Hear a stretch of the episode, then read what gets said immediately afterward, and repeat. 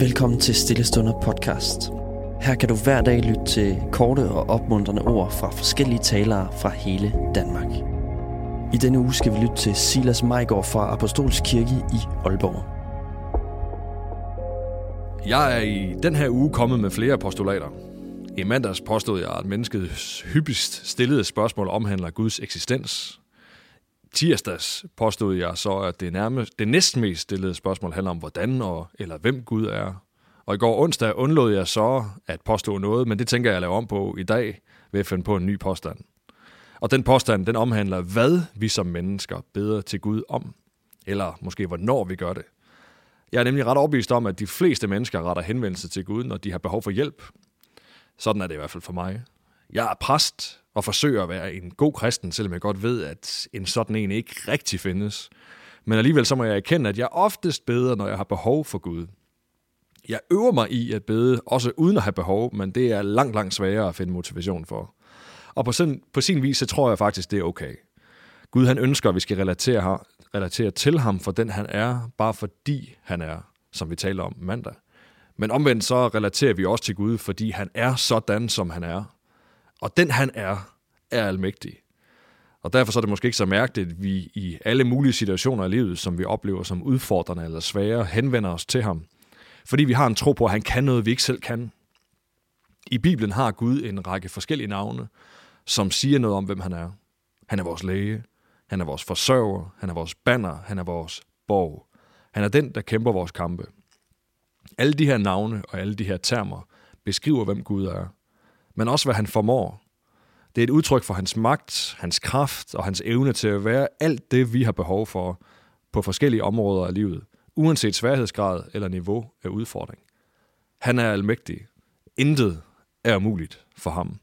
Og fordi han, som vi talte om i går onsdag, er for og er med os, så er den kraft, han besidder, også til rådighed for os.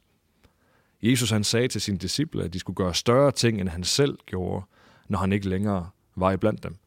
Rimelig hæftigt, når man tænker på de ting, han gjorde. Han sagde også, at har I tro som et sendopsfrø, så kan I sige til dette bjerg, flyt dig herfra og derhen, og så vil det flytte sig. Og så slutter han sætningen med at sige, intet vil være umuligt for jer. Det er pænt vildt. Intet vil være umuligt for jer. Jeg ved ikke med dig, men alt for ofte så finder jeg mig selv med for høj grad af, af accept af alle mulige umulige situationer, eller måske endda opgivenhed over for dem. Men det synes ikke som om, at Jesus opfordrer til accept af eller opgivenhed over for umuligheder. Han opfordrer direkte til at trodse umuligheder ved troen på, at Gud han er med os, og at alt derfor er muligt for os. Når jeg læser Paulus' brev til Filipperne, Filipperne, så får jeg indtryk af, at han havde fanget noget af det der. I kapitel 4, vers 13 siger han, alt formår jeg i ham, som giver mig kraft. Den sætning indrammer jo faktisk det, vi har talt om i den her uge, og det vi taler om i dag. At i os selv formår vi ikke ret meget, men Gud er for og med os, og han er almægtig og formår alting. Og kombinationen af de faktorer er sprængfarlig. Det betyder, at vi kan leve med frimodighed, når vi møder sygdom på vores vej, og tro på, at Gud er lægen ind i vores eget liv og mennesker omkring os liv. Det betyder, at vi har lov at forvente økonomisk forsørgelse og inspiration til beslutninger i relation dertil, fordi Gud er forsørgeren. Det betyder, at vi på alle livets områder kan leve med frimodighed, fordi vi ved, at intet er umuligt. At vi formår alt i kraft af troen på Jesus og ved Helligånden, som har taget bolig i os. Jeg ved ikke med dig, men jeg får lyst til lige nu at finde en eller anden umulighed, og så se den bøje sit knæ for kraften i Kristus.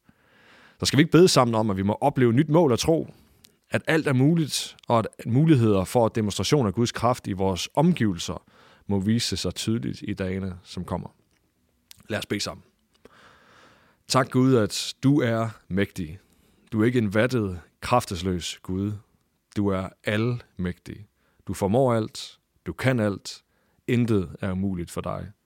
Og du har lovet, at fordi vi hører dig til, er din kraft og din magt til rådighed for os. Jeg beder om, at vi må blive iklædt den kraft i dag. At troen på din medvirkning i vores liv må rejse sig, og lysten til at se dit rige udbrede sig på jorden må vokse i os. Tak, at du vil give os en længsel efter at se bjergene i vores liv flytte sig. Tak for et frist mål af tro, også på mirakler. I Jesu navn. Amen. Tusind tak, fordi du lyttede med. Hvis du blev berørt af dagens andagt eller har nogle spørgsmål, så vil vi opfordre dig til at tage kontakt til en præst i dit nærområde. Husk også, at du kan lytte til alle sangene fra Stillestunder på Spotify, Apple Music, YouTube og andre streamingtjenester. Ha' en god dag.